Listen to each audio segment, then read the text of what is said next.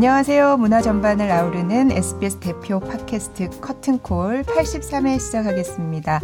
저는 아나운서 이병이고요. 오늘도 김수영 기자와 네. 함께합니다. 안녕하세요. 안녕하세요. 김수현입니다. 네, 네, 얼마 전에 복도에서 너무나도 예쁘게 화장을 하고 걸어가시는 모습을 보고 그 제가 제가 아니에요. 그거 못 알아. 그거 무슨 촬영이 있어서 우리 회사 분장실에서 우리 팟캐스트 때도 이렇게 지금도 아름다우시지만 뭐 그렇게 하고 나오시기를 제가 말씀드리려고 했는데 제가 오늘 상태가 아, 너무 안 좋아서 그게, 네, 그게 제가 하면 안 되고요. 그게 전문가의, 손길. 손길. 네, 네. 아 전문 우리 팟캐스트도 전문가 좀 네. 하나 붙여주시면 안 되나요? 한번 해보겠습니다. 네. 자, 어, 오늘 사실 굉장히 기대가 됩니다. 네. 네. 너무 많은 분들이 사랑하시는 분이 저희 이제 손님으로 나와 계시거든요. 네. 자, 오늘 커튼콜의 초대 손님은 세계적인 오페라 스타, 명품 바리톤. 네, 김조택 씨와 함께 하겠습니다. 안녕하세요. 안녕하세요. 반갑습니다. 어, 굉장히 좋게 설명해 주셔서 소개해 주셔서 감사합니다. 네. 바로 네. 어제 뭐 Phantom of Classic이라는 공연을 마치고 네. 많이 힘드실 텐데 이렇게 아, 전혀 힘들지 않습니다. 네, 어제 공연을 마치고 어, 내일 뭐 하지 딱 생각했을 때 팟캐스트 네. 커튼콜 나올 네. 생각에 아주 설레어서 어. 꿀잠 잘 자고 컨디션 관리를 잘 하고 와야겠다는 생각으로 정말 잘 자고 왔습니다. 어, 네. 너무 멋지게 수트를 또 탁 차려입고 와주셔가지고 아, 네. 또이 네. 커튼콜 또 시청자분들께도 잘 보이고 싶은 마음에 또 유튜브에도 이렇게 하고 온 제가 너무 죄송스러워. 저도 민낯 민낯으로 왔다고 얼른 어 이거 립밤이라도 좀 발라야 되겠다. 네. 네. 아 어제 공연 얘기부터 들어봐야 할까요? 아, 어제는 할까요?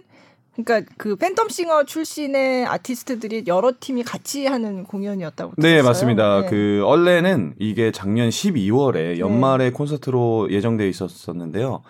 이게 그 상황이 안 좋아져 가지고 음, 네. 어, 올해 또 어제로 날짜가 옮겨져서 세종문화회관에서 네. 그 시즌 1 팀의 초대 우승팀인 포르테 디 꽈트로와 네. 시즌 2의 어, 준우승 팀인 저희 팀 미라클라스 그리고 시즌 3에 어, 준우승팀 라비던스 그리고 어, 레떼아모르 전체가 참여하지 못했지만 그 음. 멤버 중에 김민석 씨, 네. 테너 김민석 씨에서 13명과 어. 김광현 지휘자님과 네. 또 코리아 쿱 오케스트라와 함께 음. 그 팬텀 싱어라는 장르가 크로스오버잖아요. 네. 하지만 그 크로스오버가 정말 그 오케스트라 classical한 그런 느낌의 공연을 만났다 해가지고 음. Phantom of Classic이라는 음. 주제로 어제 세종문화회관에서 그 네. 그 13명이 네. 오케스트라와 함께 어, 오랜만에 대면 공연을 그러니까요. 해서 네. 너무 행복한 시간이었던 것 같아요. 네. 너무 멋졌겠네요. 네. 전못 봐서 너무 아쉬운데 근데 SNS 보니까 갔다 오신 분들이 네. 벌써 뭐, 뭐 굉장히 좋았다 이런 얘기들 많이 올리셨고 굉장히 뜨거운 열기가 있, 었던 그런 무대였을 아, 아직까지 막 땀이 나요. 열기가 어제 열기가. 근데 그 기자님께서 말씀하셨듯이 팬분들도 그 좋아하시고 그렇게 열기가 네. 많아 이렇게 올랐는데 저희도 오랜만에 그렇죠. 하는 거라서 오랜만에 대면 예, 비대면 계속 하다가 이게 대면을 딱 음. 하니까 참. 좀 뭐라 해야 될까요? 중전 마마들 아니면 뭐 이렇게 상간 마마를 대면하듯이 정말 설레는 아, 마음으로 아. 어, 정말 설레었어요. 저희 네. 노래하는 사람들도요. 네. 그, 렇죠 네. 네. 근데 아직은 이제 뭐 코로나 때문에 이제 자리 뛰어앉기를 하면서 이제 네, 하기는 네, 하지만 네. 그래도 어쨌든 대면 공연의 느낌이 있잖아요. 음. 관객 입장에서도 막그 올라가기 전에 그 설레는 네네. 마음과 예. 그리고 그 자리에 굉장히 많은 사람들이 같이 있지만 따로 또 같이 한 곳을 이렇게 집중해서 음. 굉장히 몰입한다는 그 경험이 한 자리에서 네네. 있다는 게 굉장히 큰 건데 그런 경험 자체가 요즘은 굉장히 드물어졌잖아요. 맞아요. 코로나 이후에. 네. 그래서 가끔씩 그런 자리를 갈 때마다 저도 아, 이게 이렇게 좋은 거였구나 이런 생각을 하거든요. 네. 그래서 진짜 좋으셨을 것 같아요. 아, 그래서 네. 어제는 진짜 벅차올랐다 네. 해도 네. 과언이 아닐 정도로 어. 노래하면서 진짜 어, 가슴이 따뜻해지는 음, 순간이었어요. 음. 네. 당연한 것이라고 느껴졌던 거잖아요. 이 관객들의 맞아요. 이제 박수 소리와 환호 소리가. 근데 음. 어제는 이제 환호 소리는 못 냈고 맞아요. 박수 소리만 네네. 이렇게 낼 수 있는 상황이었는데 네. 그 박수 소리마저 정말 소중하게 음. 여겨질 만큼 음. 진짜 따뜻한 시간이었던 것 같아요. 음. 네. 맞아요. 요즘 환호도 줄이고 박수로 대신해 달라 그래서 네, 네. 커튼콜 할 때 아티스트들이 이렇게 하면서 이렇게 아~ 그냥 박수만 쳐달라고. 아~ 네, 맞아요, 맞아요. 요즘 그런 그렇게 하고 있더라고요. 대답도 못 하고. 네. 어~ 네, 그럼 최근에 이제 이거 어제 공연 준비하신 거 말고는 어떻게 지내셨어요? 어 최근에는 이제 그 올해 이제 해가 바뀌면서 그 정말 감사하게도 팬텀싱어 올스타전이라는 네, 네 올스타전 네, 그 지금 하고 있죠. 네. 시즌 1 팬텀싱어 시즌 1, 2, 3그 싱어들을 다 한 자리에 음. 어, 모아서 이렇게 방송을 해서 그 우정과 화합의 빅 매치라는 음. 타이틀을 걸고 네. 근데 빅 매치야. 우정과 화합인데. 빅 매치입니다. 네. 네. 보통 데스 매치나 이럴 때 많이 쓰는 네. 그 단어인데 아무튼 그 방송을 계속 촬영하면서 바쁜 하루하루를 보내고 음. 있습니다. 네. 음, 그래서 아직 지금 방송 아직 촬영이 다 안 끝났다고 들었어요. 네, 이제 마지막 녹화 하루만 남겨두고 어, 있는 상태고. 제가 네. 참 항상 하는 얘기지만 그게 우리 방송이 아니라서 그렇죠. 아쉽습니다. 아, 아쉽습니다. SBS에서도 좀 뭔가 화려한 네, 그런 네. 방송이 나왔으면 좋겠네요. 프로그램인데. 네.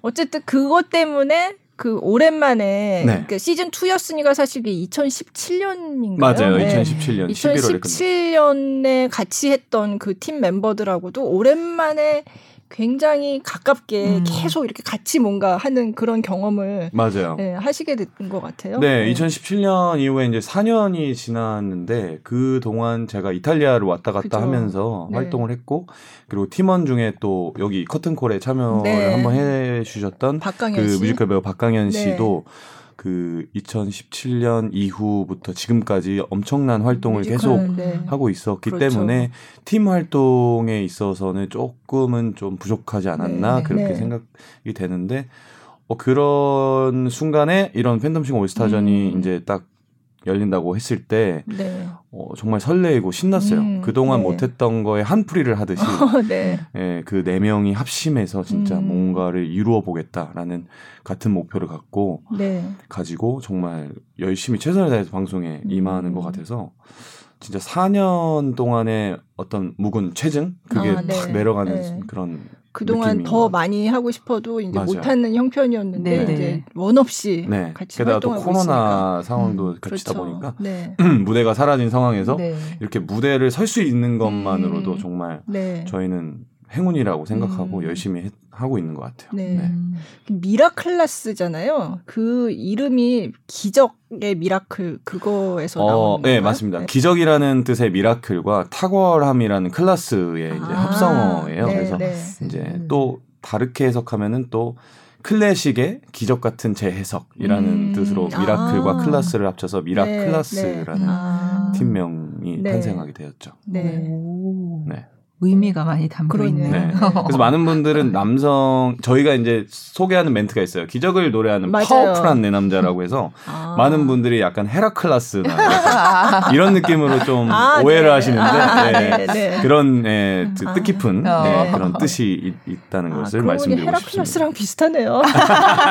어, 그 생각 안 하고 있었는데 말씀을 하셔서 보니까 괜히 얘기했네요. 아, 네.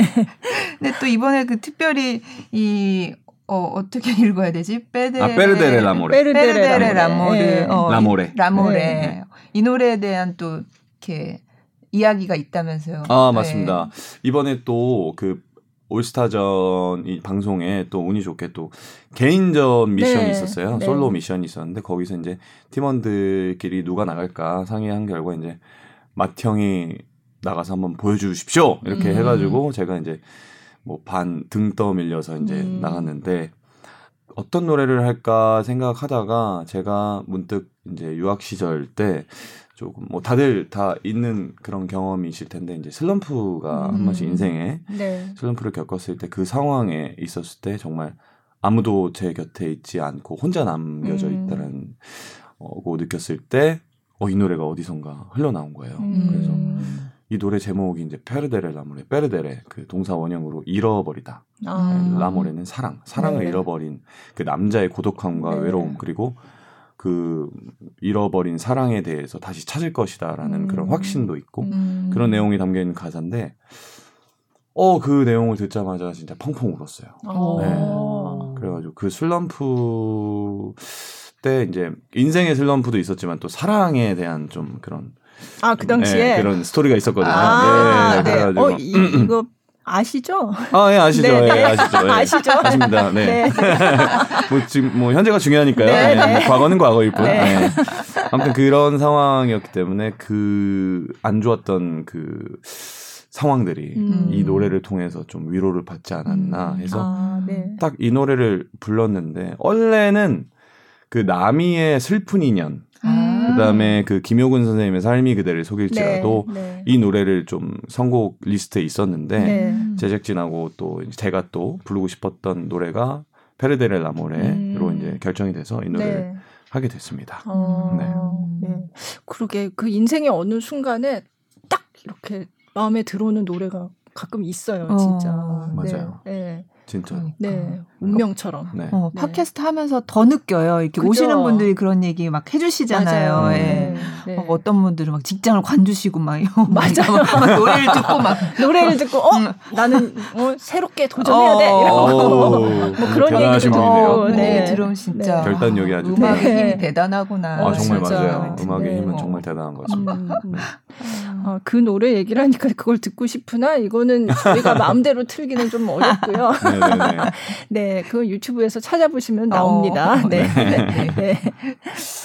어쨌든 음 지금 이제 팬텀 싱어는 주로 이제 크로스오버 장르 이제 노래를 하는 거잖아요. 물론 네. 이제 클래식 곡도 하고 뭐 이러긴 하지만 이제 일반적으로 이제 근데 참여하신 분들은 다 클래식을 공부하신 분이란 말이에요. 다는 아니죠. 아, 다른 분들도 있지만 요즘은 음. 대부분이 그렇고. 예.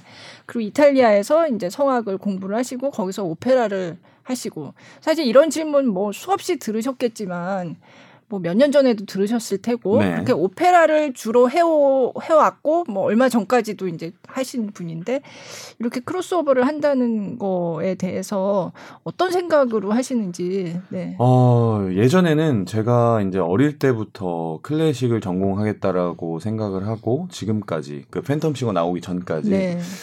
어, 정말 성악만이 음. 정말 이 음악에 정말 품격 있는 네. 그런 음악이고 성악만이 약간 어, 우리가 가야 할, 우리가 음. 들어야 할 노래다. 이렇게 좀 어떻게 보면은 좀 틀에 박혀 있는 음. 그런 네.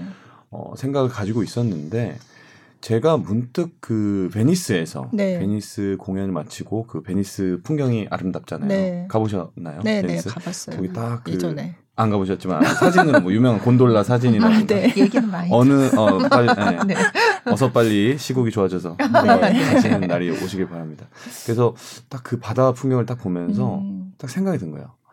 아 내가 이 오페라를 해서 이 행복을 느끼는 것인가 음. 아니면 정말 노래라는 것 음악이라는 그 자체를 해서 음. 이게 내가 행복을 느끼는 것인가 내가 좋아하는 게 무엇일까 제 음악의 자아의 정체성을 생각해 보게 되더라고요 음. 네. 그래서 결국에는 제가 초심으로 돌아가 봤어요 음.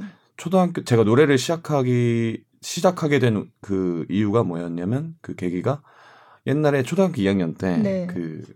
그 할아버지 댁에 가서 이제 김장철에 온 네. 가족이 모여서 아, 그때 네. 당시에는 네. 이제 온 가족이 김장을 하고 이렇게 하는 상황이었는데 그때 노래방 기계를 할아버님이 아, 네. 딱 사오셔가지고 오. 그때 노래를 하는데 제가 TV에서 봤는지 나훈아 씨의 네. 영영을 불렀었어요. 잊으라 했는데 네, 네. 잊어달라 했는데 이 노래를 했는데 어, 모든 친척분들 외에 또 할머니의 친구분들이 이제 와서 네, 도와주신 네. 분들이 갑자기 김장을 멈추시고 고무장갑 채로 나오셔가지고 오. 거실에 나오셔가지고 누구냐고 어. 가수 왔냐고 막 이러면서 하고 그렇게 하고 초등학교 이제 소풍 날 또 가서 이제 버스 안에 그때 네. 당시에는 또 노래방이 있었잖아요 버스 아. 안에 관광 버스 그렇죠. 거기서 이제 또 그 옛날에 어. 그 뭐라 해야 돼 그, 그 대하 사극 드라마 그 장녹수라는 아, 그런 네, 네. 그 드라마가 있었는데 맞아요. 거기에 이제 또 그 OST가 있었어요. 아. 가는 세월 바람 타고 아시죠? 기억나시죠?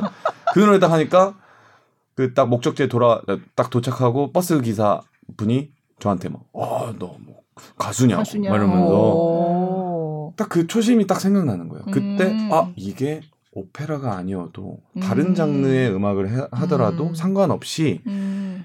내가 노래했을 때 다른 사람에게 감동을 줄 수 있는 것이 음. 나의 행복이었구나. 음.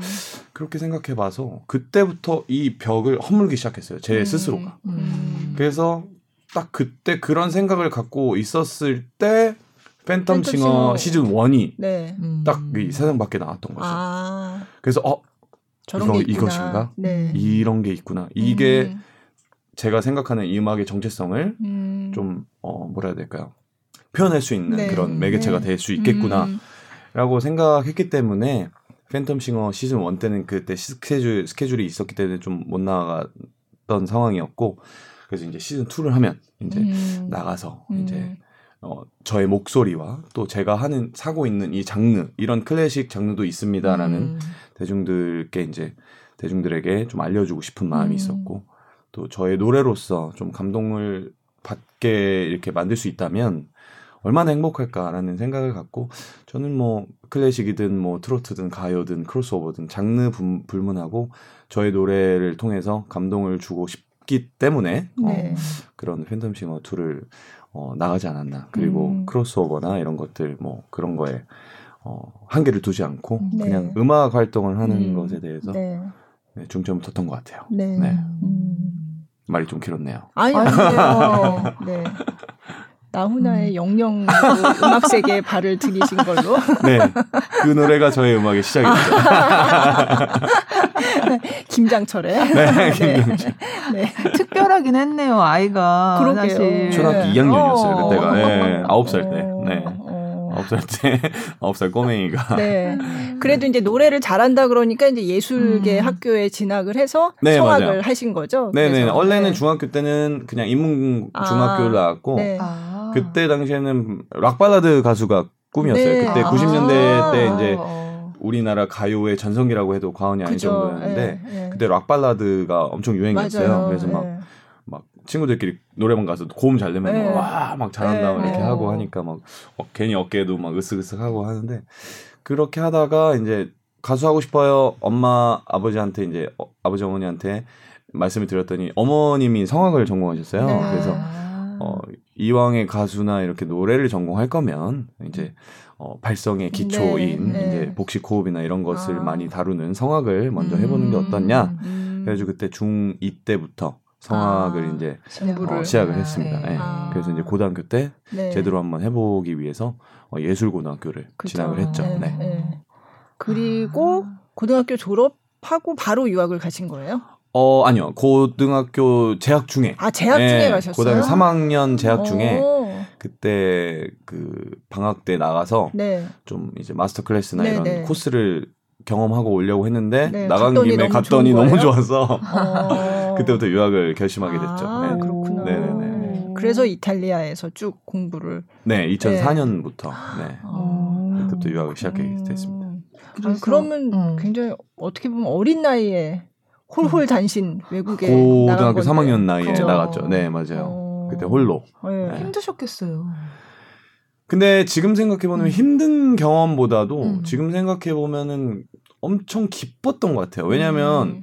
고등학교 3학년이잖아요. 네. 그 입장으로 들어가면은 그 학교의 그 뭐라 해야 될까 물론 학교가 좋은 음. 시스템이고 하지만 그 고등학교 3학년 때 놀고 싶고 이렇게 좀 음. 억압받지 음. 않는 세상에서 살고 싶었던 그 생각이었던 것 같아요. 그래서 일단 이탈리아에 나갔더니 아무도 저에게 말하는 사람이 없고 늦잠 자도 뭐라 하는 사람 없고 뭐별 먹어라 뭐뭐 뭐 씻어라 뭐 이런 사람도 없이 그렇게 좀 자유분방한 그런 삶을 살 수 있었던 것이고 그다음에 오로지 그 음악만 생각할 네. 수 있었던 그런 상황이었어 가지고 아, 네. 저는 너무 행복했던 기억만 음. 남아 있어요. 그때 당시 음. 유학 초기 때. 네. 네. 네. 그 베르디 국립음악원? 네, 밀라노 베르디 국립음악원. 아, 네. 가신 거예요. 거기에 이제 처음에는 제가 언어 시험에서 떨어졌어요. 아, 네, 고, 고등학교 3학년 네. 가서 짧은 시간 안에 그렇죠. 언어를 네. 습득하기가 어려운 어려워서. 상황이어서 어 처음엔 떨어졌어요. 네. 처음 첫 번째 입시 때는 떨어지고 그 다음에 다음 해에 음. 이제 어 다시 네. 시험을 봐서 네. 네, 입학을 하게 됐죠. 어, 네. 처음부터 그 음역대가 바리톤이셨어요? 아니요. 처음에 제가 중학교 2학년 때부터 네. 시작했다고 말씀드렸는데 그때는 테너였어요. 어. 좀 미성 그 노래방 가면 고음도 많이 네, 올라갔듯이 네. 고음을 많이 내서 이제 어 고음을 많이 낸 테너로 시작했는데 그 딱 성악 시작하고 정확히 1년 정도 됐을 때 변성기가 아. 좀 늦게 왔어요. 그래서 변성기가 와서 이제 고음이 안 올라가기 시작하는 네, 거예요. 네. 그래서 또 성악 발성으로 또 이제 음. 이, 또 전문적으로 들어가면 이제 복식 호흡을 하게 되면 이 후두가 이제 내려간 상태에서 목을 연 상태에서 노래를 하는 발성이 음. 이제 성악 발성 백한토 발성인데 그걸 하게 되니까 옥타브가 원래는 막 3옥타브까지 나던 친구인데 네. 이게 한 옥타브밖에 안, 안 나는 거예요. 그래서 어. 되게 테너로 시작하다가 진짜 많이 울고 그랬어요. 아 그래요? 네. 음. 왜냐하면 제가 성악을 이제 시작하려고 했던 계기가 플라시도 도밍고라는 네. 그 아주 네. 훌륭하신 성악가를 보고 네. 진짜 아빠 저 사람 좀 되고 싶어 이렇게 해서 성악을 시작했는데 어 테너잖아요 네, 그분이. 네. 그렇게 못해가지고 아~ 저분처럼 되고 싶은데 아. 바리톤이라는 걸 알게 되고 아~ 엄청 울고 막 그랬었어요. 근데 플라시도 도밍고도 나중에 바리톤 했잖아요. 바리톤으로 시작해서 네. 테너로 가셨다가 다시 바리톤 전성기를 보내시고 네, 계속 네. 활동하시다가 지금 이제 또 그쵸. 바리톤으로 내려오셨죠. 네. 네. 그래가지고 어... 네. 저는 또 반대인 것 같아요. 지금 그러면 제가 좀 나이 들면 테너로 다시 들어갈까요? 테너로 시작했다가 말이. 어 근데 변성기라는 게 진짜 너무 그거는 내가 어떻게 할 수 있는 게 아니잖아요. 맞아요. 네. 몸의 변하기 때문에. 네, 네. 네. 그래서 그냥 받아들였습니다. 어... 네. 어... 보통 어릴 때 그 성악 시작하는 남자 친구분들은 네.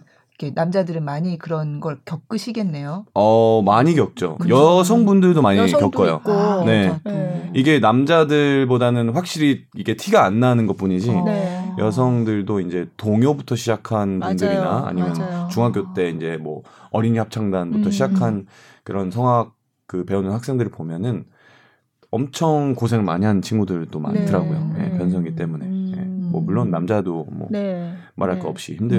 음. 힘들지만. 네. 네. 네. 근데 이태리에서 심사위원 만장일치 최고 점수로 졸업을 하셨다고. 네. 오. 정말 감사하게도. 네, 감사하게도. 네. 네. 그 이탈리아 그 베르디 국립음악원에서 그때 저가 그 만장일치 점수로 어, 졸업하기 전까지 딱 세 명 있었대요. 어... 외국인, 중에서 이 만장일치 점수를 받은 점수. 네, 네. 그 10점 만점이었는데 네.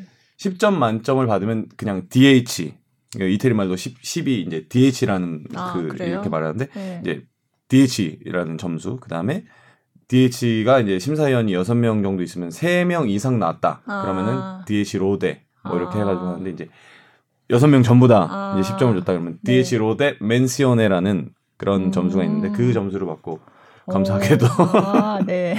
졸업을 하게 됐습니다. 말씀하시면 약간 쑥스러워 네, 네.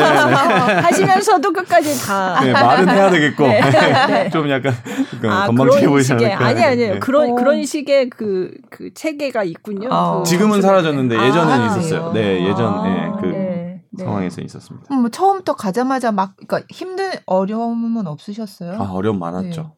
일단 그 제일 어려웠던 거는 언어. 언어. 예, 네. 이 언어 소통이 의사 소통이 네. 안될 때 정말 그 거기서 오는 절망감은 네. 왜냐면 이렇게 같이 있는데 저를 취급을 안 해요. 음. 왜냐면 말 한마디 못 하니까. 네. 음. 그래서 정말 뭐 이런 말씀 좀 드리기 그렇지만 좀 벙어리 취급받듯 음. 이렇게 막 무시하고 이런 음. 느낌을 많이 받아서 그때부터 좀 느끼기 시작했어요. 아 이게 음. 노래만 잘해도 되는 게 아니구나. 네. 그래서 네. 이게 어떻게 보면 노래도 그렇고 다 사람과 사람이 하는 일이기 때문에 의사소통이 정말 중요하구나. 그리고 네. 성악이라는 것이 기악과 정말 제일 다른 점이 있다면 이 가사 그렇죠. 시가 있다라는 네. 거잖아요. 그래서 다이렉 다이렉트로 이제 관객들한테 저의 감정을 가사를 통해서 전달할 수 있는데 그 가사의 전달력이 정말 저, 저는 네. 중요하다고 생각이 네. 들었어요. 그 시점에서. 음. 그래서 그런 점이 가장 어려웠고 음. 그 다음에 모든 그 과목들을 한국에서 미리 했, 해, 뭐야 공부했었던 그 음악 역사라든가 네. 뭐 그런 음악 시문학 네. 그다음에 뭐 화성학 이런 것들 다, 다 이탈리아 말로 네. 번역된 걸 해야 되잖아요. 어 거기서 오는 약간 뭐라 해야 될까요? 네. 요즘 말로 현타라고 하잖아요. 네. 네. 어 그래서 정말 도망가고 싶었던 때가 한두 번이 아니었어요. 음. 네, 막. 뭐 수업 시간이 앞에 한 시간 전이면 막 네. 어디 아프다고 할까 막 어. 고민 막 어. 정말 그런 수없이 많은 어려움이 많았죠. 어떻게 음. 극복하셨어요? 저희 선생님 때문에 어. 극복을 잘 하게 됐어요. 저희 클래스 선생님께서 네. 네. 제가 이제 하도 하도 안 될 것 같으니까 음.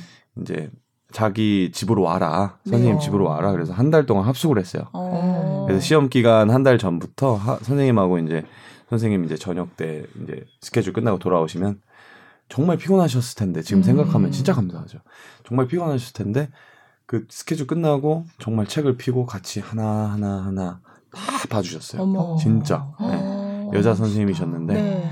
그리고 그 남편분께 이제 저희가 발성을 네. 같이 두 분께서 같이 선생님이셨어요. 아, 네. 근데 이제 어 부인 그 저 학교 클래스 선생님은 이제 학교 교수님이셨고 네. 이제 그 남편분은 이제 개인 네. 네, 그 레슨 선생님이셨는데 네. 어 너무 두 분께서 저를 친아들처럼 어. 진짜 대해 주시고 정말 제가 그 아까 슬럼프 네, 말씀드렸잖아요. 네. 그때 저가 그 선생님 두 분이 안 계셨으면 음. 정말 그대로 그냥 한국에 귀국했을 돌아와서. 정도로, 예, 돌아왔을 음. 정도로 그분들이 저를 잡아주셨어요. 어. 네, 그래서 참 감사한 은사님들이죠. 네. 네. 뭐 성함이 어떻게 되세요?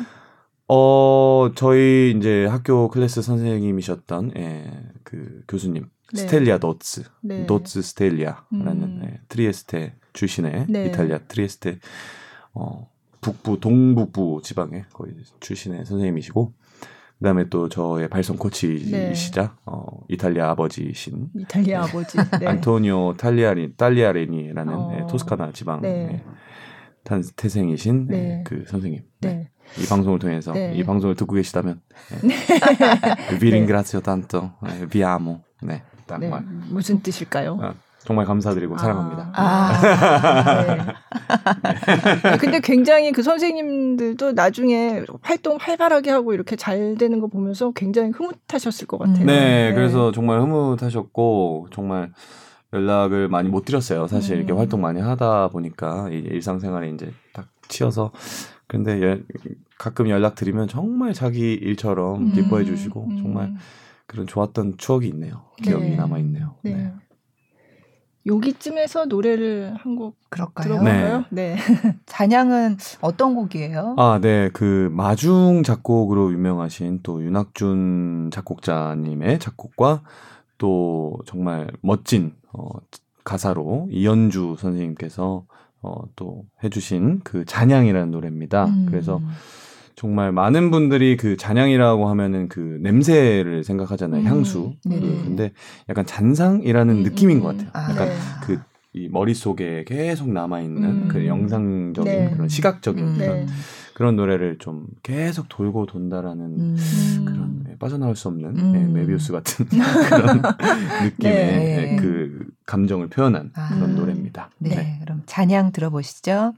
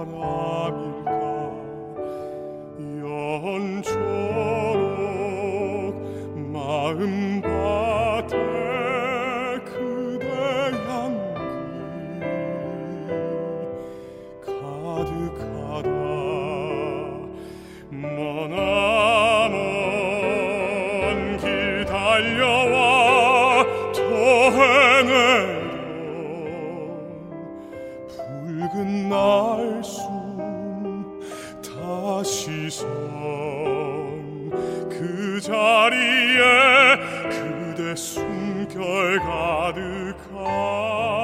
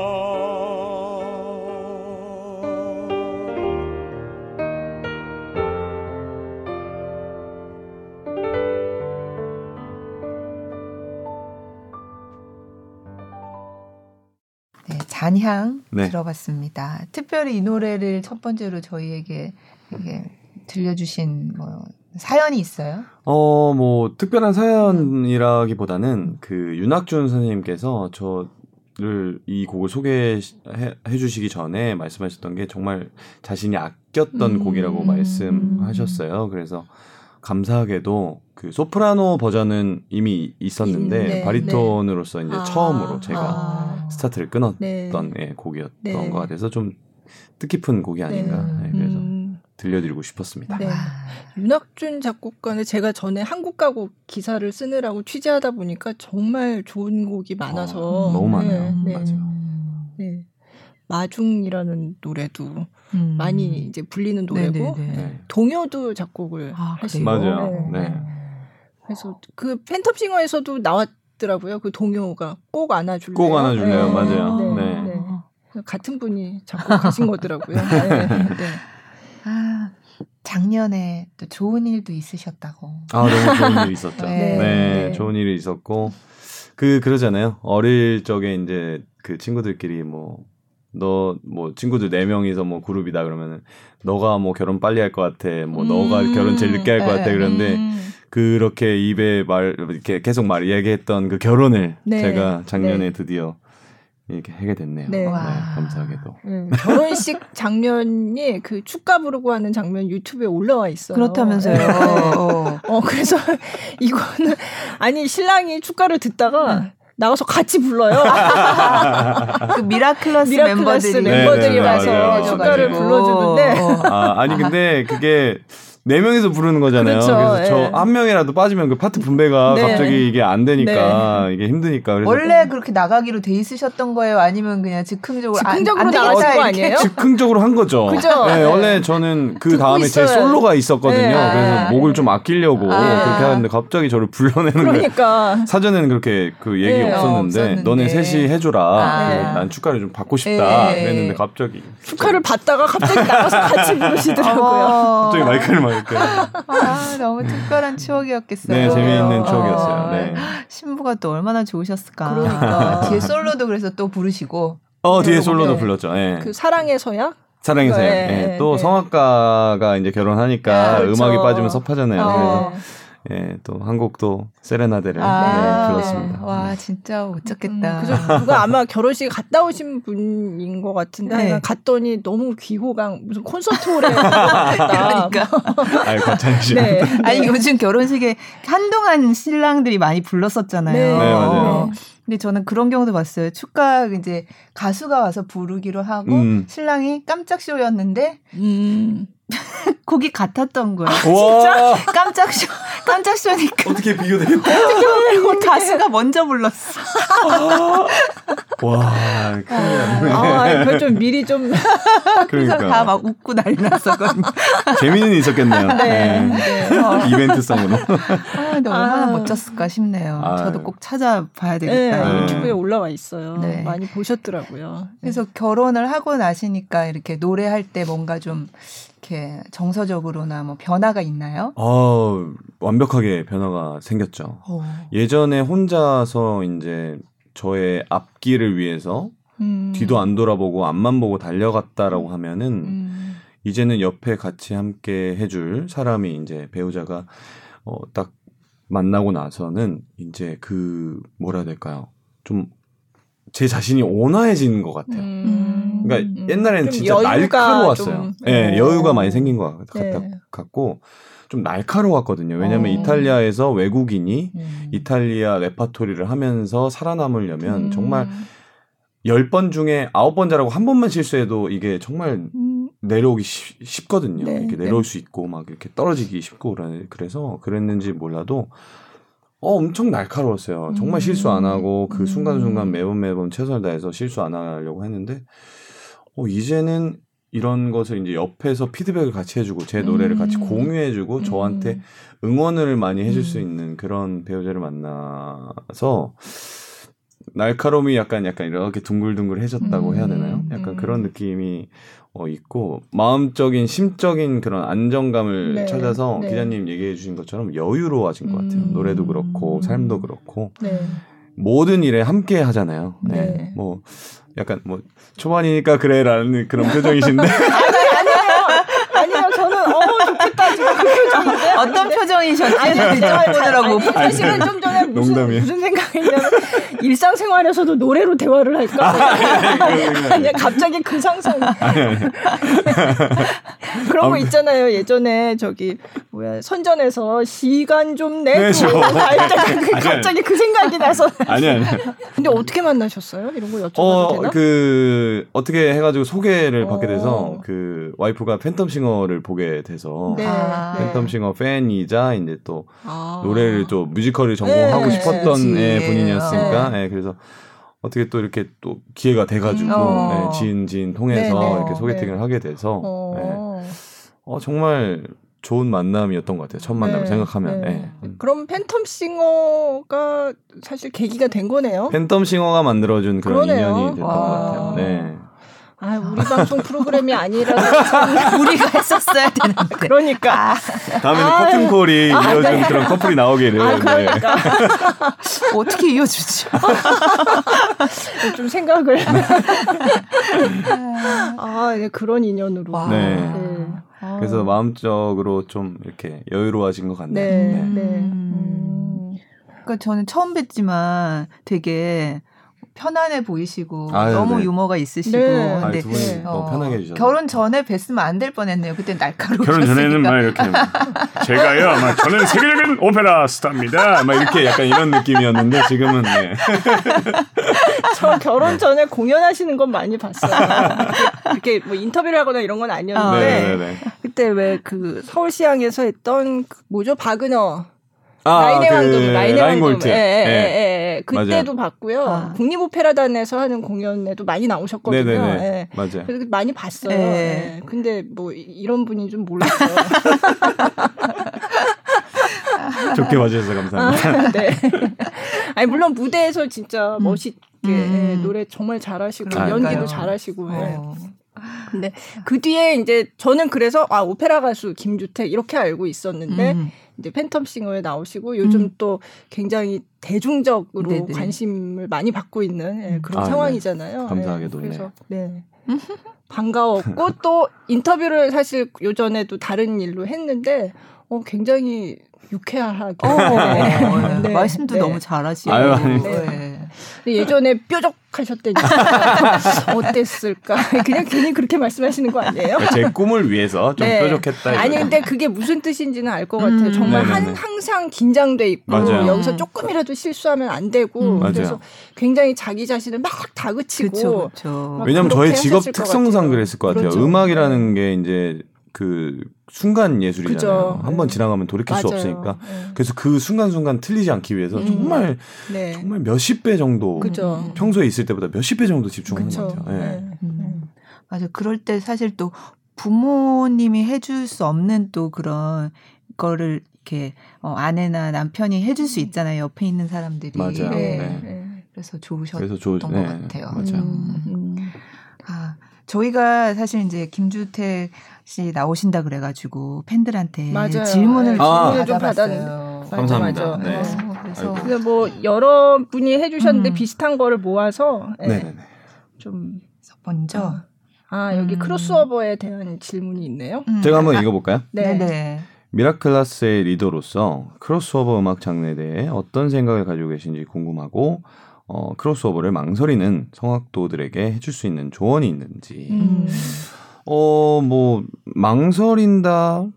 모르겠어요. 저는 성악, 성악이든 크로스오버든 뭐 가요든 아까 앞서 말씀드렸듯이 어, 그 성악하는 사람이 가지는 마음가짐이 저는 중요하다고 생각하거든요. 음. 그 장르가 중요한 것이 아니라 그래서 성악이 좋으면 성악을 계속 하되 그 다음에 이제 자기가 성악 말고 그냥 노래하는 것이 좋다. 음. 그런 생각이 들 때 어, 장르 불문하고 딱 진짜 노래로서 사람들에게 감동을 주고 싶다 했을 음. 때 그런 음. 장르를 좀더 네. 어, 이렇게 시야를 넓히는 그 시기가 그때였으면 좋겠고 지금은 성악도들은 정말 열심히 그 음. 일에 최선을 다해서 성악으로 정말 앞으로 전진해 나갈 수 있는 음. 그런 공부를 좀 많이 했으면 좋겠어요. 음. 그런 다음에 이제 음. 공부하는 시기니까 지금 맞아요. 네, 네. 네. 그 순간에 최선을 네. 다하고 했으면 좋겠습니다. 네.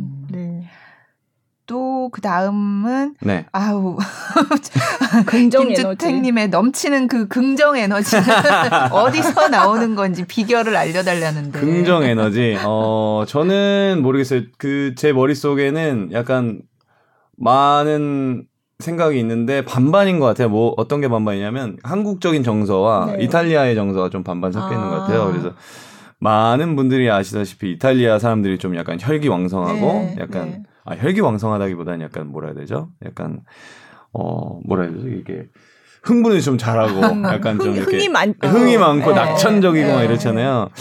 그 어릴 때 나가서 그런지 어릴 때부터 이제 제 인생에 어떻게 보면은 어, 많은 어, 이, 기간을 예, 이 학창 시절 이후에 나갔으니까 네. 그때부터 지금까지 하면 절반 이상을 네, 이탈리아에서 어, 살았다고 해도 과언이 아닐 정도로 그렇게 보냈는데 저는 이탈리아의 그 낙천적인 성격이 많이 흡수가 된 것 같아요 제 머릿속에 그래서 아. 모든 상황이든지 이탈리아 사람들이 그 좋은 점과 나쁜 점을 동시에 있잖아요. 뭐 음. 뭐 어, 모든 상황에서든지. 근데 이탈리아 사람들 보면은 좋은 상황으로 몰고 나, 가려는 그런 아. 심리적인 그런 게 네, 많더라고요. 낙관적으로 음. 보려는 낙관적으로 하고 네. 긍정적이게 보려는 네. 그런 시점이 많더라고요. 네. 그래서 한 가지 일을 봐도 그 커피 한 잔을 마셔도 저는 그때 이탈리아 신부님을 카페에서 만났는데 네. 커피 한 잔을 마셨어요. 그래서 네.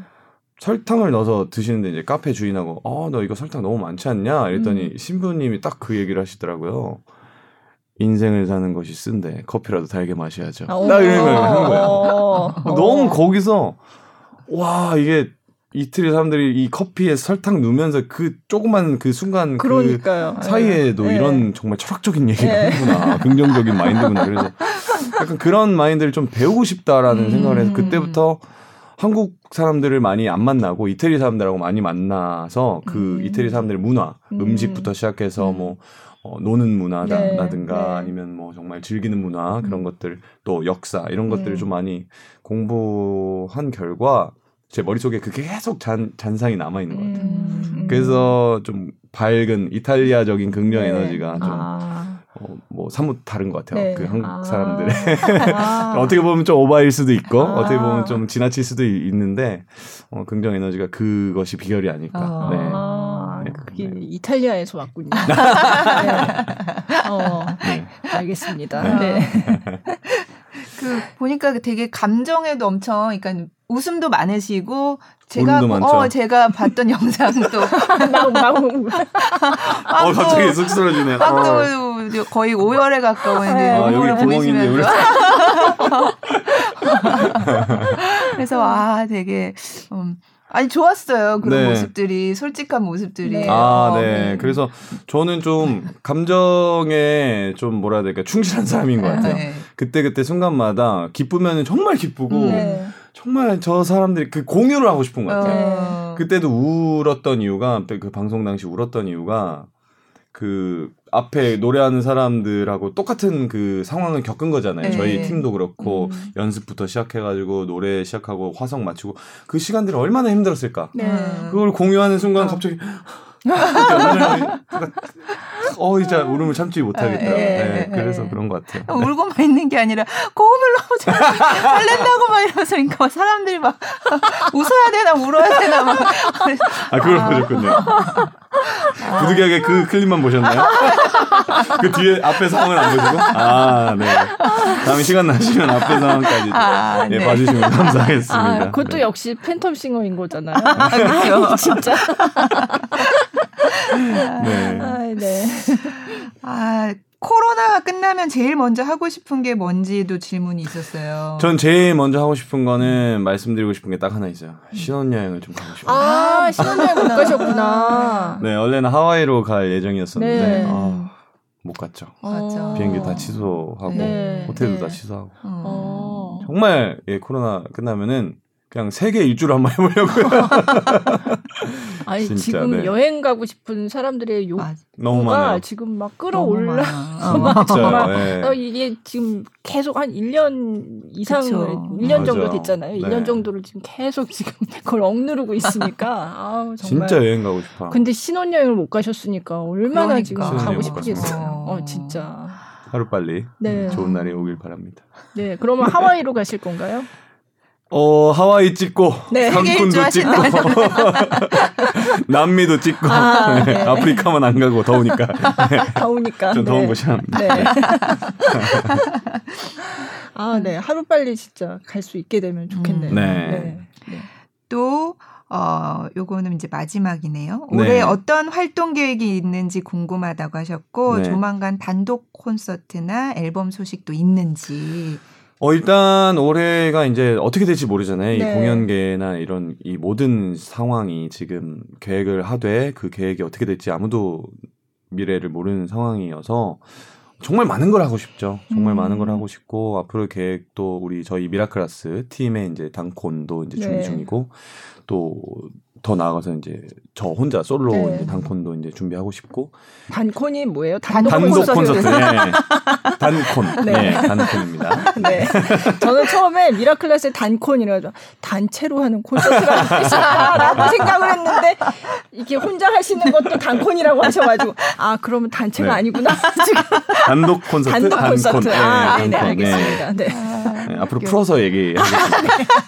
네, 조만간에 아니, 이제, 이제 알았으니까 괜찮습니다. 어, 조만간 에 이제 단독 콘서트도 네. 열고 싶고 그 전에 이제 저가 솔로 앨범을 어 2019년에 냈어요. 네, 이탈리아나라는 이탈리아나. 네. 네, 타이틀로 해서 어 이탈리아어로 된 가곡들을 이제 기타리스트 박종호 씨와 이제 피아니스트 네.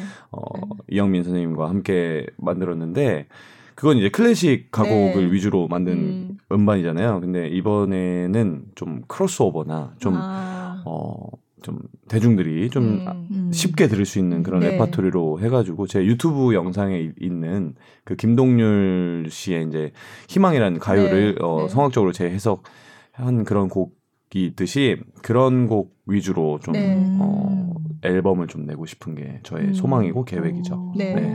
네. 그래서 그 그거 지금 예, 그러니까 아, 예, 그러니까 네. 네. 네. 너무 좋을 것 같은데 네, 네, 네. 그 중에서 저희가 지금 또 준비한 곡이 하나 있네요. 김동률의 희망을 예, 맞습니다. 가지고 와주셔가지고 그러면 들을까요 지금? 네, 지금 음, 네, 들어보도록 하겠습니다.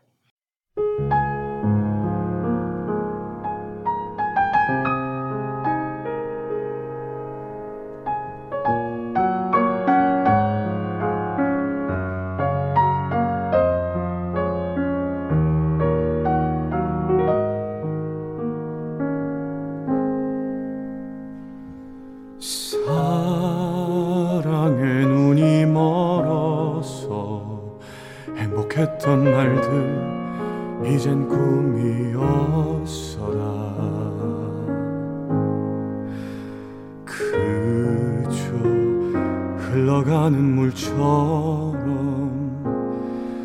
멈출 수도 없는 세월 탓으로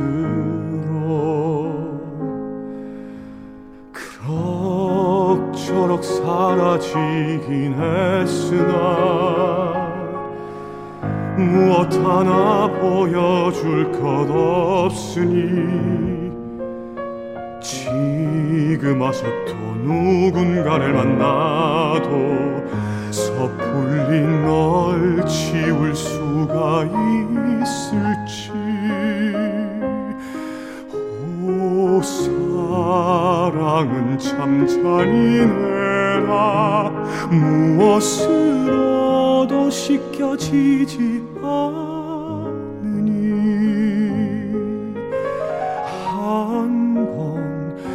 맘을 담근 채로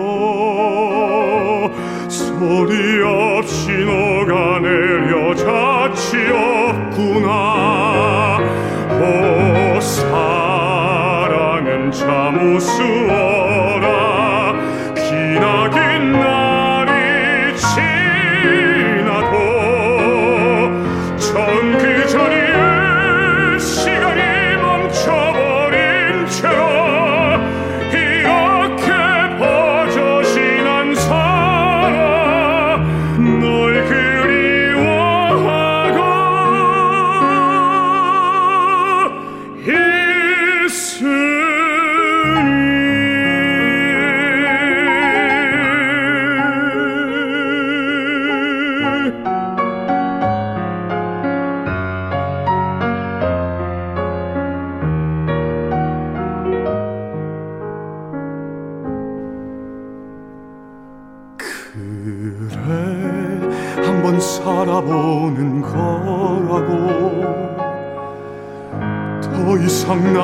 해줄 것도 없으니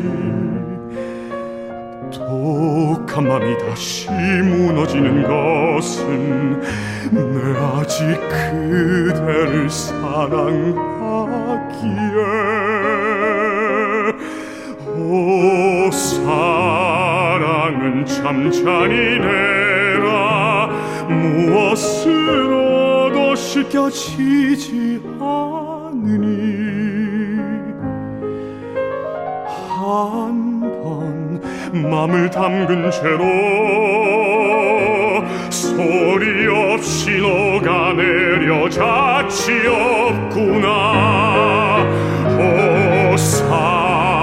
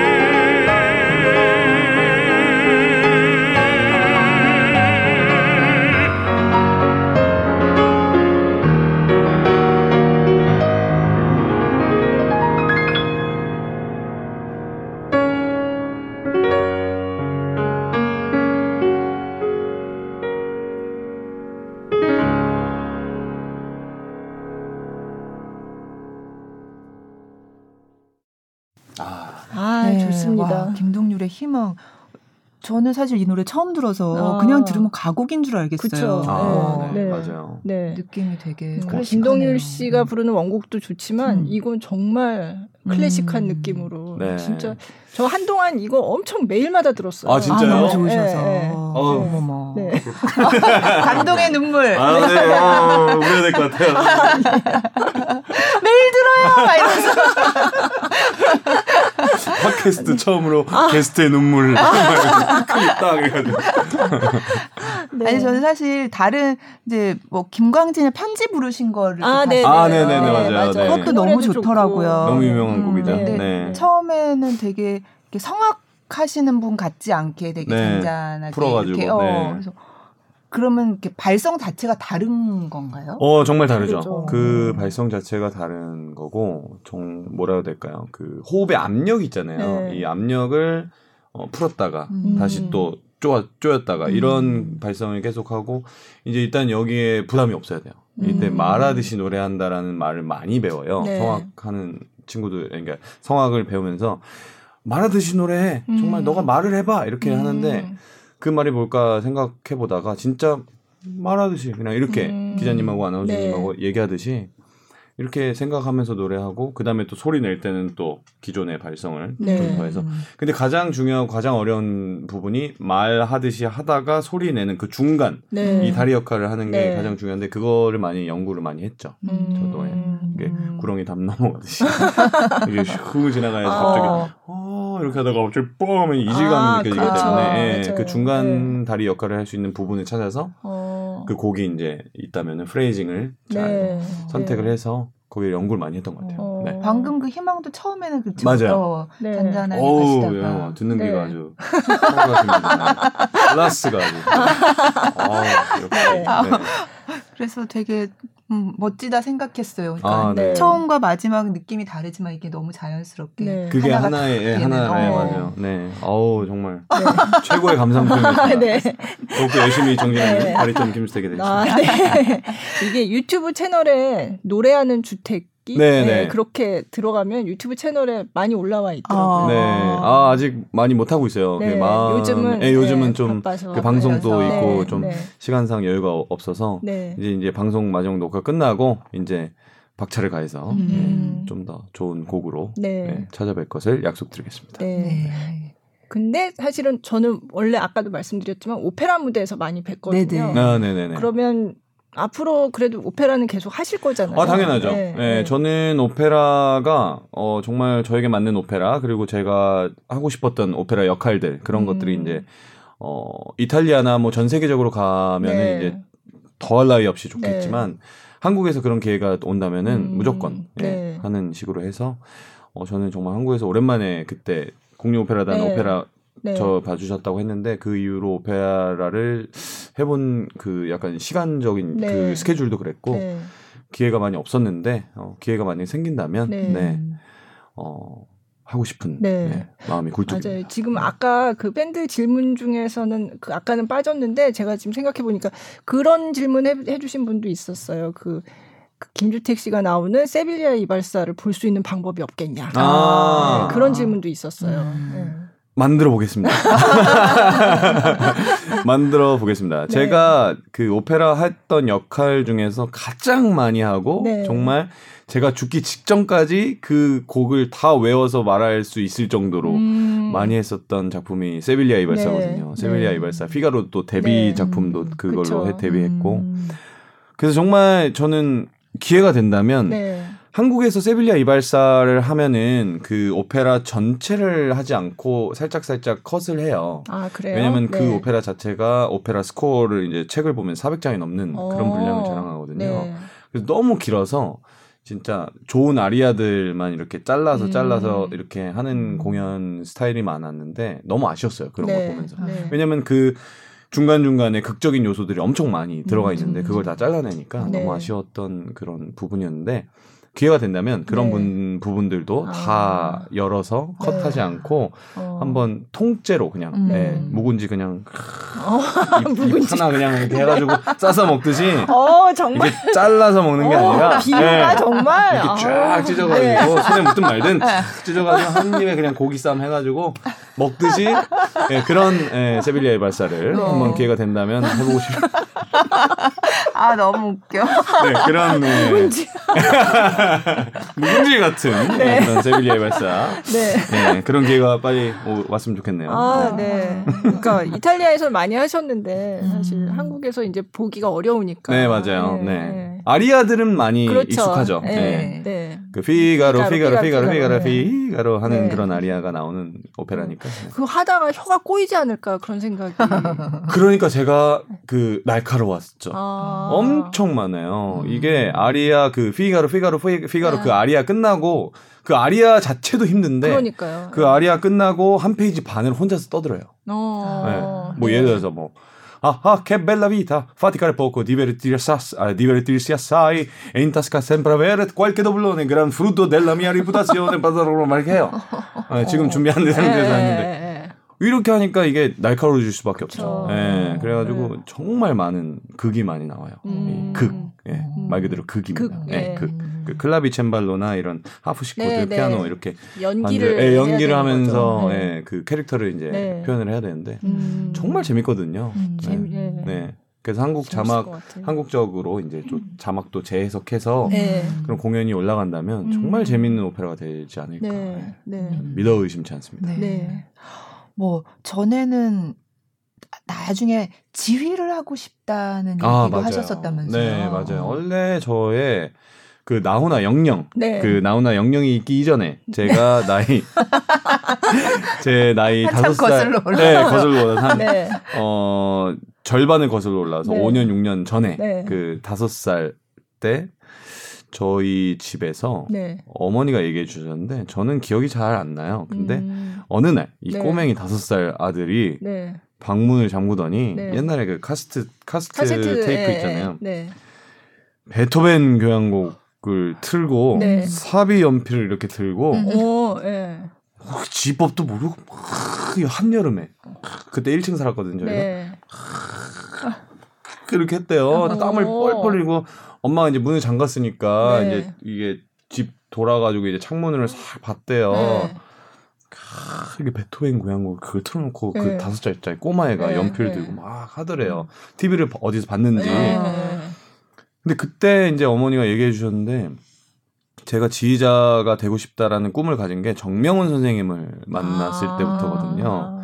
그때가 2009년이었어요. 유학한 지 네. 이제 4년 차였는데 음. 옛날부터 그런 꿈이 있었는데 네. 그게 네. 꿈이 확고해지고 음. 더 이제 앞, 앞으로 나갈 수 있었던 계기가 이제 정명훈 선생님을 만나서였는데 정명훈 음. 선생님이 저의 음악 인생의 전환 포인트였어요. 네, 정명훈 네. 선생님과 만남이 음. 네. 왜냐하면 정명훈 선생님께서 저한테 해주신 정말 많은 조언들과 정말 아티스트로서 노래만 잘하는 성악가가 되는 것이 아니라 정말 귀가 열려 있고 음. 귀가 예민한 사람이 돼야지 어, 큰 사람이 될 수 있다라는 네. 말씀도 많이 해주시고 제가 항상 선생님 감사합니다. 열심히 하겠습니다. 이러면 아 열심은 누구나 다 하는 거예요 어.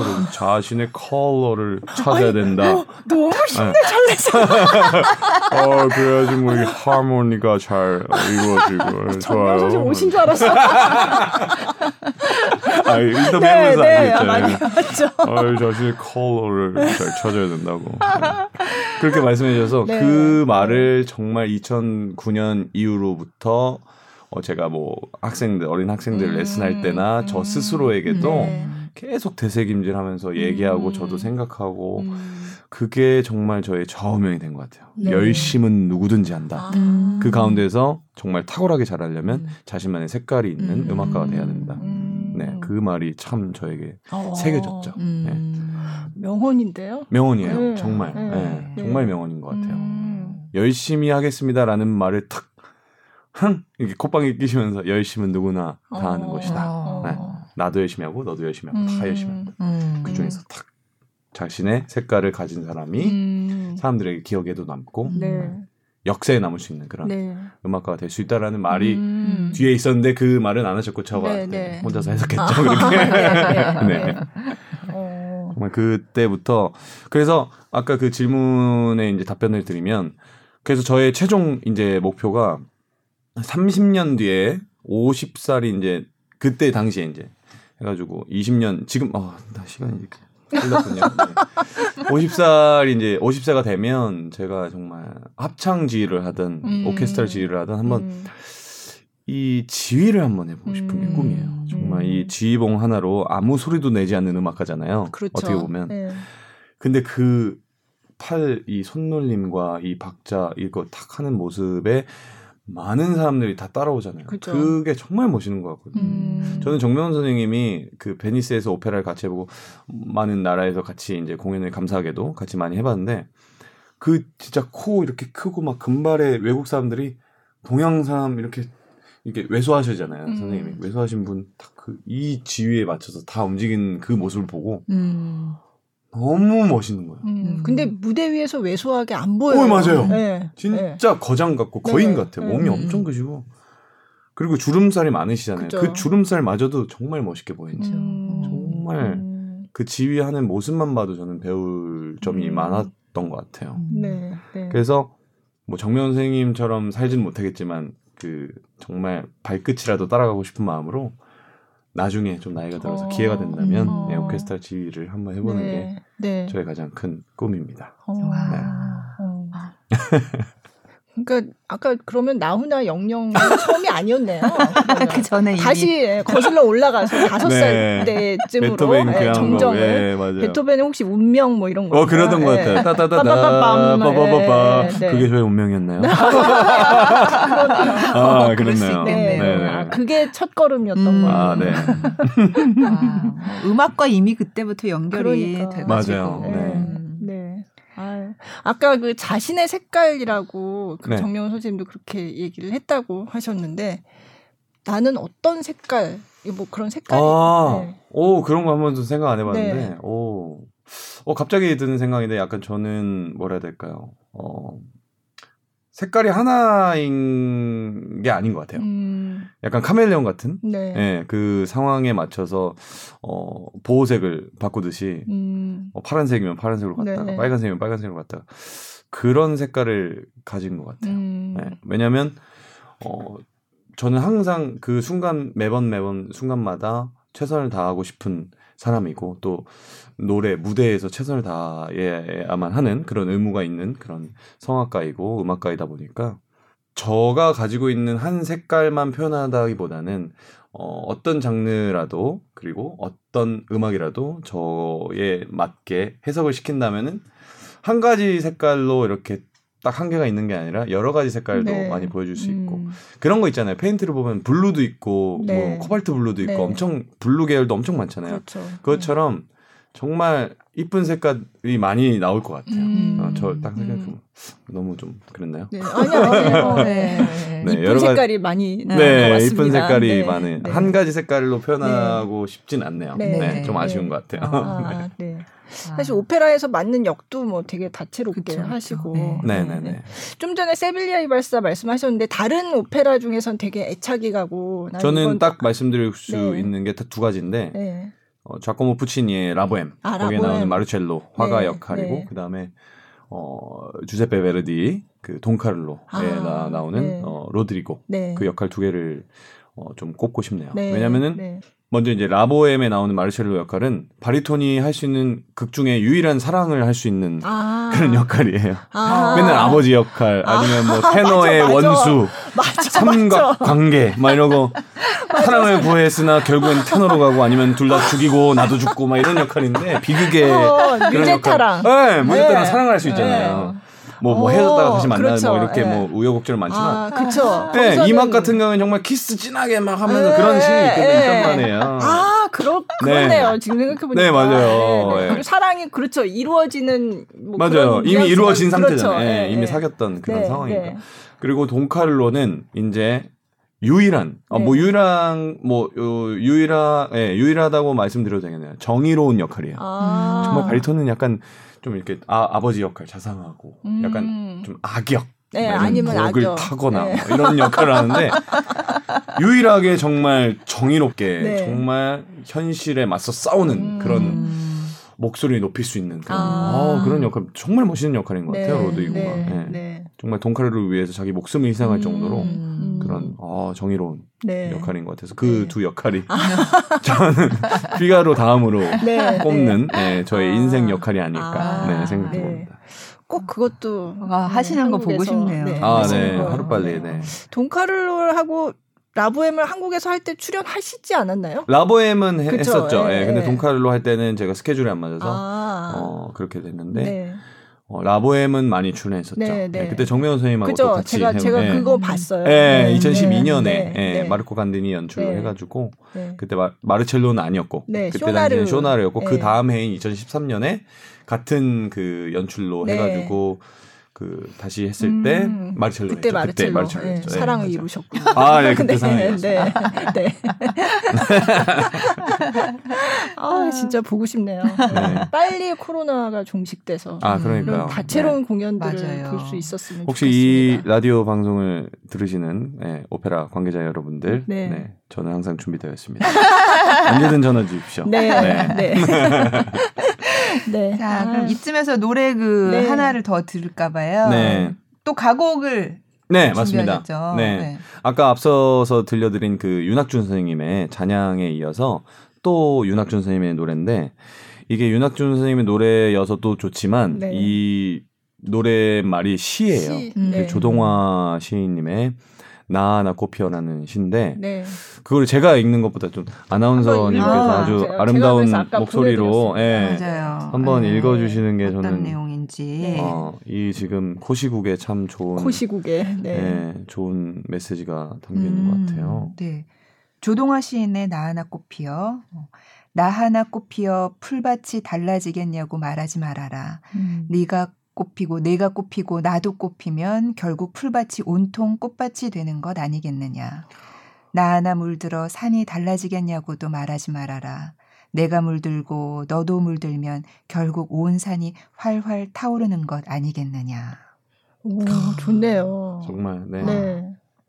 그러니까 아. 그런 것 같아요. 약간 이 시를 들어보면 아 뭐 나 하나쯤이야 음. 뭐 괜찮게 이게 반대로 생각하면 나 하나쯤이야 뭐 나 뭐 안 가도 되겠지 음. 그렇지만 그런 게 아니라 음. 정말 나 하나부터 정말 열심히 해서 네. 그 거기부터 시작해서 계속 음. 이게 발전되듯이 네. 그런 메시지가 좀 담겨져 있는 아, 것 같아요. 네, 네. 최선을 다하는 네. 저의 모습이 담겨 있는 거 아, 아닌가. 네. 하나하나 한, 매번 매번 네. 최선을 다하는. 네. 아니 좋아하는데 왜 웃으세요? 웃으세요? 안 웃었습니다. 너무 제가 제 본인의 본인 입으로 그렇게 하니까. 네. 아 그러면은 죄송합니다. 어, 아니 아닙니다. 어, 너무 좋은 내용의 이 나 하나 꽃피어 들어보도록 하겠습니다.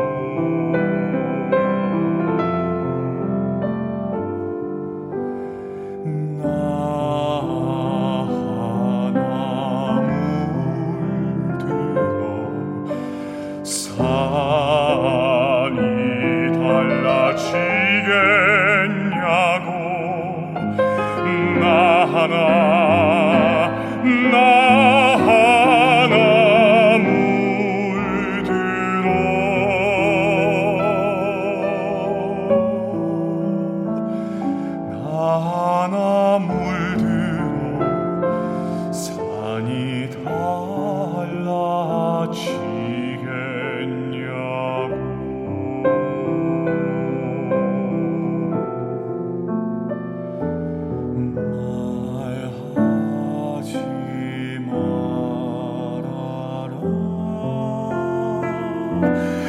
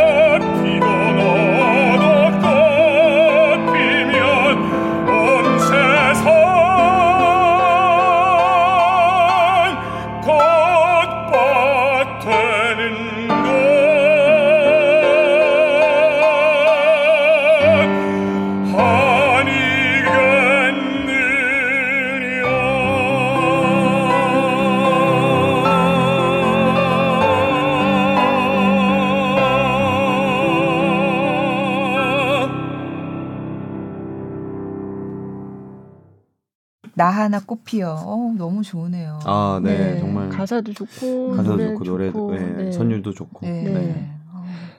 아니 나갈 때 조금 말씀해 주셨는데 이거 한국어 딕션이 굉장히 어렵다고 하잖아요. 아 맞아요. 그걸 어떤 식으로 잘 들리게 이렇게 나름대로 노하우가 있다고. 어 하셨는데. 저는 그 한국 가곡 특히 한국말을 할 때 가장 중요하게 생각하는 건 받침이거든요. 음. 많은 외국말 언어 중에 없는 게 받침이라고 저는 생각해요. 한국말에만 아, 있는 네. 거라고 네. 생각하거든요. 그래서 그 받침, 자음이죠. 어떻게 네. 보면 그 자음들이 어떻게 구성되어 있고 그거를 발음을 할 때 연결을 해서 하는 그런 받침이 있는데 또 그걸 끊어줘야 되는 받침이 음. 있거든요. 예를 들어서 음. 뭐 아까 이 나 하나 꽃피어에서 꽃 꽃밭 되는 것 아니겠냐 할때 아, 꽃밭 할 때 그냥 꽃밭 해도 되거든요. 꽃밭 꽃밭 밭처럼 음. 아, 쌍비육처럼 예, 해도 되는데 예. 꽃밭 되는 것이 음. 아니겠냐 이런 식으로 해서 좀 좀 더 섬세하게 음. 세밀하게 좀 발음을 많이 하는 네네. 것을 연구를 많이 한것 네. 같아요 제가. 네. 그래서 그런지 되게 잘 들리는 아 그러셨어요? 네. 옆에 자막이 나오고 있어서 그랬을 아니 안 보여요. 안 보여요. 자막 안 보여요. 아니 화내신 거 아닌가? 아 저도 모르게 아, 안 보여요. 죄송합니다. 예. 아, 네. 자막이 안 보였지만 어. 마치 아, 네. 있는 것처럼. 어. 아, 네. 고맙습니다. 그런 또 노력이 있 군요. 네, 네. 음. 그렇게 왜냐하면 결국에는 어 기악 아까도 앞서 말씀드렸지만 기악과 성악이 제일 다른 점이 가사가 있는 음. 것이 제일 다르다고 생각하는데 그만큼 가사 전달이 음. 돼야지 뭔가 네. 감동이 더 배로 나타날 수 있다고 어. 생각해서 어, 이런 발성적인 그런 완벽함보다도 저는 그거 플러스 어, 어떤 나라 노래를 불러도 정말 음. 가사가 들릴 정도로 네. 외국어로 해도 외국인들이 그 노래 들었을 때 아 정말 저 동양인 정말 잘한다 음, 예, 정말 이해할 수 있다라는 음.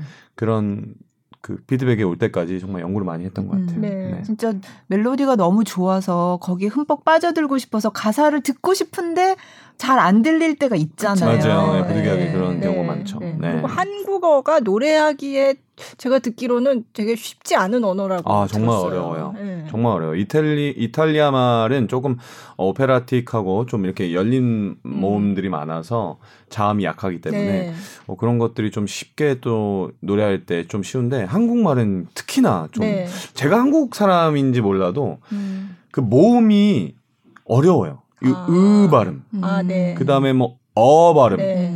그런 것들이 외국에는 없거든요. 음. 외국에는 으 발음이 없어요. 으 아, 모음이 그쵸. 없어요. 으 모음이 없죠. 으, 네. 으가 없어요. 으가 없죠. 근데 뭐 예를 들어서 뭐 뭐 뭐 사랑 으로 할때 아. 그렇게 할 때가 너무 어려운데 아. 뭐또 자세하게 설명은 지금 시간이 많이 없어서 그런 뭐 못 네. 해드리겠지만 으 발음할 때 약간 저는 이 발음하는 것처럼 생각하거든요. 네. 네, 네. 그렇게 뭐 그런 연구가 있는데 음. 그런 공부를 많이 했는데 정말 어려운 것 같아요 한국 발음. 네. 네. 모니터를 또 엄청 하시는 걸로 유명하시다면서요. 어, 항상 네, 들어보신다면서요. 정말 어. 뭐제 옆에 있는 사람들은 정말 진절머리가 날 정도로 제가 제 노래를 많이 듣거든요. 아. 근데 이 모든 것은 저희 아버님, 아버지 때문에 음. 많이 그렇게 됐는데 어릴 때부터 콩쿨이나 네. 뭐 레슨 뭐 할 거 없이 다 와서 캠코더로 찍어주시고 어. 진짜 테이프가 몇십 장 될 정도로 네. 정말 많은 그런 영상을 많이 찍어주셨는데 처음엔 저도 못 봤어요. 처음엔 네. 되게 쑥스럽고 그죠. 막 민망하고 네. 막 어, 왜 저래 막 이러고 네. 막 손발이 오그라들 정도로 그랬는데 그걸 한두 번 보기 시작하면서 재밌더라고요. 음. 이게 제가 잘한 부분, 저에게 만족스러운 부분이 있고 저 좀 아쉬운 부분이 있잖아요. 근데 그 아쉬운 부분들을 다음번 영상 녹, 녹화할 때 고쳐가지고 아. 한번 해보자 그래서 다음번 영상에 딱 그 첫 번째 찍었던 영상에 비교했을 때 네. 달라진 모습을 보게 아. 되면 아. 어 거기서 오는 또 기쁨이 있더라고요. 네. 그러니까요. 그래서 그걸 좀 약간 게임 하듯이 즐겼던 것 같아요. 아. 어릴 때. 예. 아. 그래서 지금 그게 중학교 때였어요. 중학교 네, 이제 네. 성악 막 시작할 때 아, 예. 아버님도 좀 열정이 있으셔서 음. 아들 내미가 또 이제 음, 성악한다니까 음. 또 음. 따라와 주시고 그렇게 해- 하셨는데 지금도 그게 습관으로 남아 있어서 음. 기획사 또 관계자분들이 정말 네. 좀 약간 지겨우신 것 같아요. 아니 특히 이런 발음 부분은 그렇게 모니터 해보지 않으면 그렇게 못 몰라요. 맞힐 것 같아요. 네, 네. 맞아요. 네. 그거는 정말 적나라하게 나오는 거기 어. 때문에 그거는 모니터를 해야 돼요. 네. 정말로. 예. 음. 왜냐면 성악가들이나 뭐 무대에 서시는 모든 많은 분들이 그렇게 느끼실 것 같지만 무대에서 제가 다섯 가지를 보여줬다고 생각해도 그 영상을 보면 두 개, 세 개밖에 안 오거든요. 음. 그러니까 무대에서 정말 관객들에게 다섯 가지를 보여주려고 하면은 저는 일곱 개, 여덟 개를 해야 된다고 저는 생각하거든요. 음. 그만큼 더 정확하게 해야 되고 좀 지나칠 정도로 좀 감정도 표현을 네. 할 때도 있고 해야 될 때도 있고 그래서 그런 것들을 모니터를 통해서 많이 음. 좀 깨닫고 배웠던 것 네, 같아요. 네, 네. 정말 큰 저의 뭐 노하우라고 하면 음, 노하우다 약간 네, 이런 예, 네. 말씀 드리고 싶네요. 네. 네. 모니터링이 중요하다는 거. 아 맞아요. 한번. 네, 진짜로. 저도 네. 제가 나온 거 보는 거 너무 괴로운데 아니, 보기는 봐요. 저도 맨날 보면서 아 뭐야 왜 이렇게 했어 막 이러면서 네. 음. 아유 아, 시간이 네. 참더 해도 지금 몇 시예요? 어우, 벌써 시간이 이렇게 됐네요. 네. 어우. 항상 너무 재밌었어요. 아 네. 저도 너무 정말 시간이 즐거웠습니다. 이렇게 된 네. 줄도 모르고 시계를 보니 시계가 저쪽에 있습니다. 또 네. 유난히 네. 많이 웃었던 것 같아요. 아 진짜요? 네. 아, 저도 너무 즐거웠습니다. 어, 긍정의 에너지가 그냥 네. 뿜뿜. 네. 뭔가 이탈리아를 하면 뭔가 맞장구도 치고 싶고 막.